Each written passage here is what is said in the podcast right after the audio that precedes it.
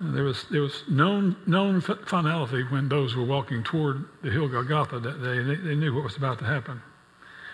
And uh, it was sobering, had to be sobering. Put yourself in that place. Well, there are those today, believe it or not, who believe the crucifixion is a myth. Believe it didn't. It's a nice story for Christians to hang their hat on, but don't really believe it happened. Don't really believe it's real. Um, or if it is, uh, he was dead and didn't, didn't arise. We'll talk about that next week. But I want to I want to give you some testimony from, from God's Word today about that very thing and about this crucifixion story of our Lord. We've been talking about foundational things, and this is the most foundational of foundational things in our faith that if the cross isn't real, then your salvation isn't either, and mine isn't either.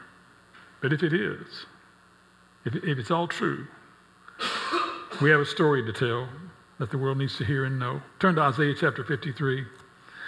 Uh, we're going to hear first from the prophet, the testimony of the prophet in this, in this idea of the crucifixion telling the testimony to itself, speaking to its own validity, its own historical ac- accuracy, its own truth. Follow along with me, if you will, in verses 4 to 7 of Isaiah 53. It says, Surely he took up our infirmities and carried our sorrows. Yet we considered him stricken by God, smitten by him, and afflicted. But he was pierced for our transgressions, he was crushed for our iniquities. The punishment that brought us peace was upon him, and by his wounds we were healed. We all, like sheep, have gone astray. Each of us has turned to his own way, and the Lord has laid on him the iniquity of us all. He was oppressed and afflicted Yet he, did not open his mouth. He was led like a lamb to the slaughter, and as a sheep before her shearers is silent, so he did not open his mouth. I want us to see today in this text the testimony of the prophet Isaiah. It says, But he was pierced for our transgressions, and by his wounds we were healed. Isaiah's description here is giving, giving us a glimpse, not to the cross itself, but to the outgrowth of the cross. What happened there? What, what of significance occurred there? The purpose for it. He couldn't have known beforehand how these events would play out. But inspired by God, he writes this prophetic, prophetic account for uh, to add weight to the story and add validity to the, to the crucifixion story. And it's telling, uh, as, as that for hundreds, even thousands of years down the road where you and I find ourselves standing today. We know that the Roman centurion pierced Jesus' side with the spear, and Isaiah tells us here the purpose of that, of that action, that, that pierce, that wound was for your healing and my healing. And more specifically, it was for the healing of our hearts and souls by the shed blood of Jesus Christ himself. Uh, it's for the forgiveness of our sins. And Hebrews 9.22 tells us that without the shedding of blood, there is no forgiveness. Without the shedding of blood, there is no forgiveness. So his blood had to be shed that day, either by his pierced hands and feet, or by his pierced side, or by the blood coming down his face from the crown of storm, the crown of thorns, or rippling off his back from the 49 lash, 39 lashes that he received from Pilate's soldiers. But this is the testimony of the prophet saying, This is true. This, this is when you see these things happen, know that it's the Messiah. Know that the story is was told before him. So there's the prophet's testimony. Now turn, if you will, to John chapter 19. That's where we're going to spend the bulk of our, our time today. And let's look at verses 17 to 37 together. John 19, 17 to 37. Carrying his own cross, he went out to the place of the skull, which in Aramaic, Aramaic is called Golgotha. Here, they crucified him, and with him two others, one on each side and Jesus in the middle. Pilate had a notice prepared, and fastened to the cross it read, Jesus of Nazareth, the King of the Jews. Many of the Jews read this sign, for the place where Jesus was crucified was near the city, and the sign was written in Aramaic, in Latin, and in Greek. The chief priests of the Jews protested to Pilate, They're not right, King of the Jews but that this man claimed to be the king of the Jews. Pilate answered, What I have written, I have written. When the soldiers crucified Jesus, they took his clothes, dividing them into four shares, one for each of them. With the undergarment remaining, the, this garment was seamless, woven in one piece from top to bottom. Let's not tear it, they said to one another. Let's decide by lot who will get it. This happened that the scripture might be fulfilled, which said, They divided my garments among them and cast lots for my clothing. So this is what the soldiers did. Near the cross of Jesus stood his mother, his mother's sister, Mary, the wife of Clopas, and Mary Magdalene. When Jesus saw his mother there and the disciple whom he loved standing nearby, he said to his mother, Dear one, here is your son. And to the disciple, Here is your mother. From that time on, this disciple took her into his home. Later, knowing that all was now completed, and so that the scripture would be fulfilled, Jesus said, I'm thirsty. A jar of wine vinegar was there, so they soaked a sponge in it, put the sponge on a stalk of hyssop plant, and lifted it to Jesus' lips. When he had received the drink, Jesus said, It is finished. With that, he bowed his head and gave up his spirit. Now, it was the day of preparation, and the next day was to be a special Sabbath. Because the Jews did not want the bodies left on the crosses during the Sabbath, they asked Pilate to have the legs broken and the bodies taken down. The soldiers therefore came and broke the legs of the first man who had been crucified with Jesus, and then those of the other. But when they came to Jesus and found that he was already dead, they did not break his legs. Instead, one of the soldiers pierced Jesus' side with a spear, bringing a sudden flow of blood and water. The man who saw it has given testimony, and his testimony is true. He knows that he tells the truth, and he testifies so that you also may believe. These things happened so that the scripture would be fulfilled. None of his bones will be broken. And another scripture says, they will look on the one they have pierced. So here's various prophetic writings here about the crucifixion of Jesus. The first thing I want us to see, though, about this testimony is the testimony of the governor. Testimony of the governor Pilate. Look at 19 to 22 again. He says, Pilate noticed that prepared a fasten, uh, uh, uh, had a notice prepared, fastened it to the cross. It read, Jesus of Nazareth, the King of Kings, King of the Jews.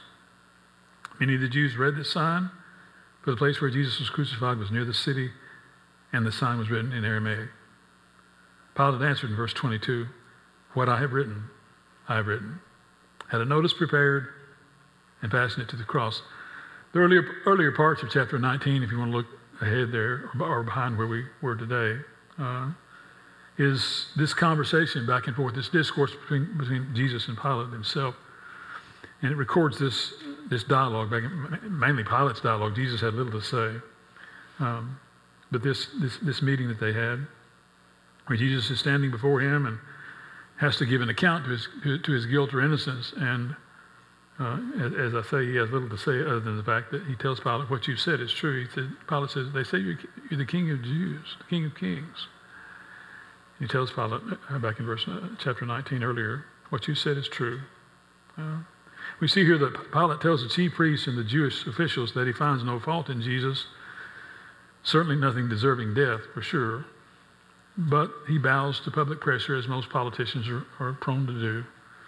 Bows to public pressure and hands Jesus over to the Jews. Then, in the verses that we just read, he has this notice prepared, this sign made to put on the cross above Jesus' head. Uh, and he's declaring, I believe, his, his own opinion that Jesus was indeed who he said he was. Uh, this was Pilate's way of, I think, testifying to the truth that this crucifixion was a farce. He knew it, recognized it, and wanted to expose it. But because his encounter with Jesus, he was moved by him. So not only was the sign put on the cross to expose the truth and, and the farce of, of the crucifixion, I believe it was put there to, to bear witness to his own testimony that he believed Jesus was who he said he was. Uh, he, has this prepared and attached. Uh, this was this was an innocent sacrifice, I think, in Pilate's view. He's, and this sign is his way of adding his own testimony to the story of this happened. It's true. It shouldn't have happened, but it is, and I've got something to say about it. And he does, and tells us here his testimony in chapter 19. Well, there's a testimony of the prophet, testimony of the governor. Thirdly, I want us to look at the testimony of the soldier in verse 35. Look with me again there. He says, The man who saw it has given testimony, and his testimony is true. He knows that he tells the truth, and he testifies so that you also may believe. The man who saw it has given testimony, and his testimony is true. He's speaking in verse 35, I believe, about the same person written about in Luke chapter 23, verse 47, where the centurion that pierced the side of Jesus uh, to make sure he was dead saw water and blood coming out of the wound, the wound, the same wound that Isaiah mentions in Isaiah 53. Over the years, uh, a number of cardiologists have weighed in on this fact. In fact, Josh Dow, McDowell, wrote a great book in the 70s called Evidence That Demands a Verdict. He cites uh, several cardiologists who, who look at this, this story and believe that Jesus li- literally died of a ruptured, broken, burst heart.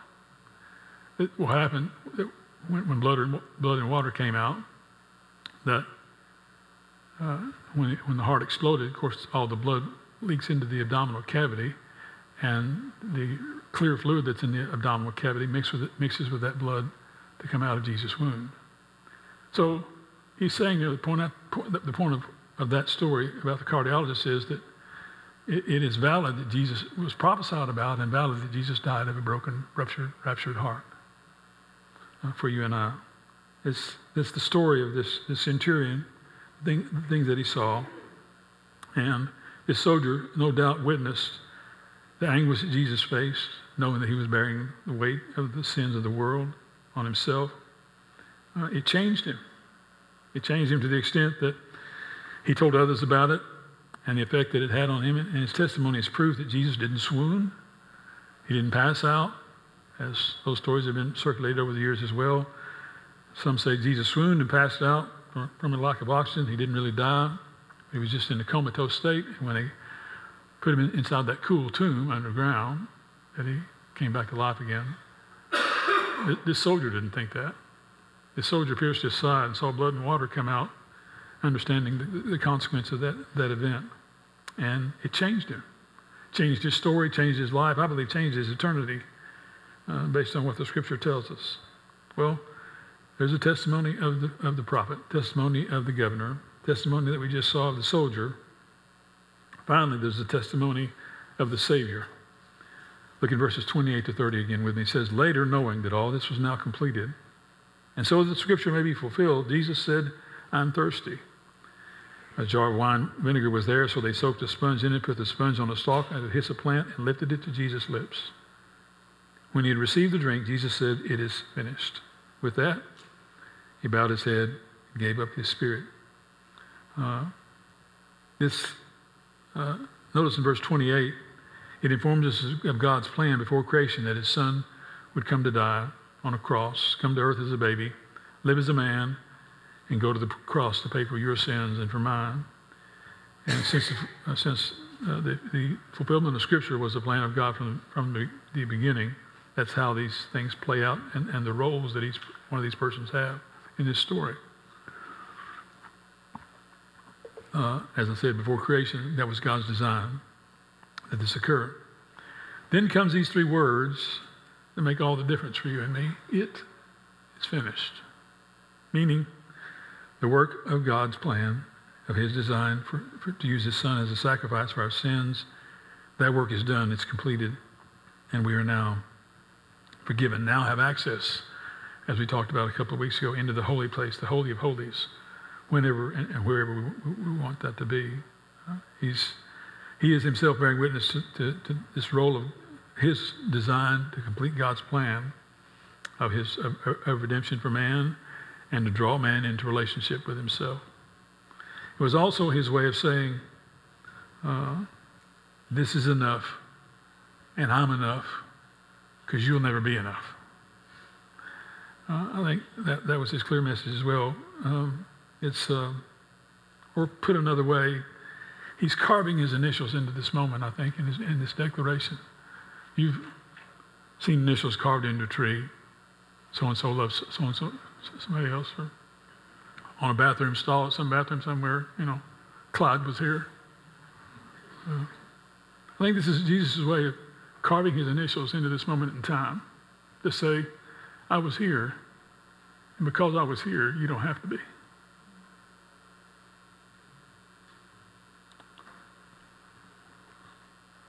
What a historic and powerful moment that was. He's, uh, as a son, he paid the price. But as God, he bore witness to himself in that, in that moment. So, an observation about these testimonies that we've seen today and a question. The observation is this based on the testimony of, of Isaiah himself, the prophet, testimony that we saw of the soldier, testimony of the Savior. The crucifixion of Jesus is true, it is real, and it is foundational to your faith and to my faith. No question about that. Question is then becomes what's your response to it? What's your response to the crucifixion of Jesus? And here's what I mean by that. Usually, the, we, when we read these kinds of scriptures and hear these kind of stories and, and reminded of, of, the crucifixion afresh, um, in essence, when, when we revisit the cross, it usually either warms us or warns us. It warms us if we know Him and have a relationship with Him. That warms our heart to know and be reminded of this, of this story afresh of His sacrifice for my sins that I deserve to die for, not Him. It warns us when we realize that's just a story to me. It's not reality. I don't know Him as my Savior. I've never met Him as, as my Lord, and that warning is, I hope, going out today and hopefully heeded. I hope if you're a believer that this story indeed does warm your heart. I hope if you're not a believer and you, you, you sense and feel and, and feel the presence of the Spirit warning your heart today of your need to trust Christ as your Savior, that you won't leave this place before you do today. Uh, be no greater gift you could receive this Easter, this Palm Sunday, and knowing Him as your Savior. Uh, so, are you warmed or are you warned today as you revisit the cross? I want to share together in the Lord's table here in just a minute in observation of his sacrifice for us. And I hope uh, this, this is for believers as believers come forward to, to share in this in a few, a few moments. I hope this is, this is like hearing uh, the nails afresh being pierced into Jesus' hands and feet for you. I hope this is a reminder of all that's been done for you so that you didn't have to walk that road. You didn't have to bear the sins of the world. You don't even have to bear your own sin. He bears it for us. So let's pause together to pray. Lord Jesus, we are reminded today of your, your faithfulness, your goodness, your love, that would send you beyond something as a human that you prayed the night before, if it's possible. Let's decide on a plan B, Father, can we? Yet not, I, not what I want, not my will, but yours be done. And so, in your obedience as a son to his father that takes you to the cross, would you help us to see today this indeed happened in history? And if we know you as our Savior, we have accepted the truth of this story into our heart, accepted you into our heart, and, and your Spirit resides in us forever because of it. As we're reminded of sac- your sacrifice, your shed blood for our sins today, we're reminded